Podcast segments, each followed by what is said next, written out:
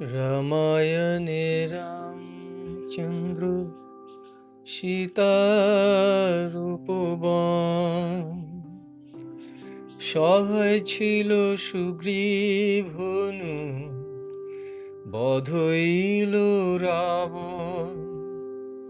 রামায়ণে রামচন্দ্র সীতার উপবন। সহায় ছিল সুগ্রীব হনু বধইল রাবণ। অযোধ্যায় আবির্ভাব, সারা বিশ্বে প্রভা ত্রিলোকের মালিক তিনি সদা শান্ত ভাই বিশ্বামিত্র শিক্ষা গুরু জীবনেরও চলা শুরু। দ্বাদশ বর্ষে বিবাহিত, ভাঙলেন বালির উরু। রামায়ণে রামচন্দ্র সীতার উপবন। সহায় ছিল সুগ্রীব হনু বধইল রাব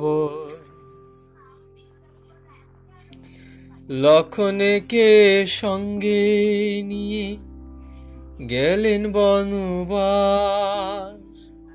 চোদ্দ বছর রইলেন সে থায় করলেন রাক্ষস নাশ। মহামায়ার পূজা করলেন সমুদ্র তীরে। সমুদ্র পারে তখন ভোরে উঠল বীরে। সমুদ্র পারে তখন ভোরে উঠল বীরে। রামায়ণে রামচন্দ্র সীতার উপবন। সহায় ছিল সুগ্রীব হনু বধইল রাবণ। পুষ্পক রথে তিনি ফিরলেন অযোধ্যায়। বাল্মীকি মুনির কাছে সীতা পুত্র সহুরয় পুষ্পক রথে তিনি ফিরলেন অযোধ্যা। বাল্মীকি মুনির কাছে সীতা পুত্র সহুরয়। তারপর রামচন্দ্র নিলেন পরীক্ষা শিয়ার। তারপর রামচন্দ্র নিলেন পরীক্ষা শিয়ার অগ্নি পরীক্ষা পাশ করে সীতা ঢুকলেন গহ্বর। অগ্নি পরীক্ষা পাশ করে সীতা ঢুকলেন গহ্বর।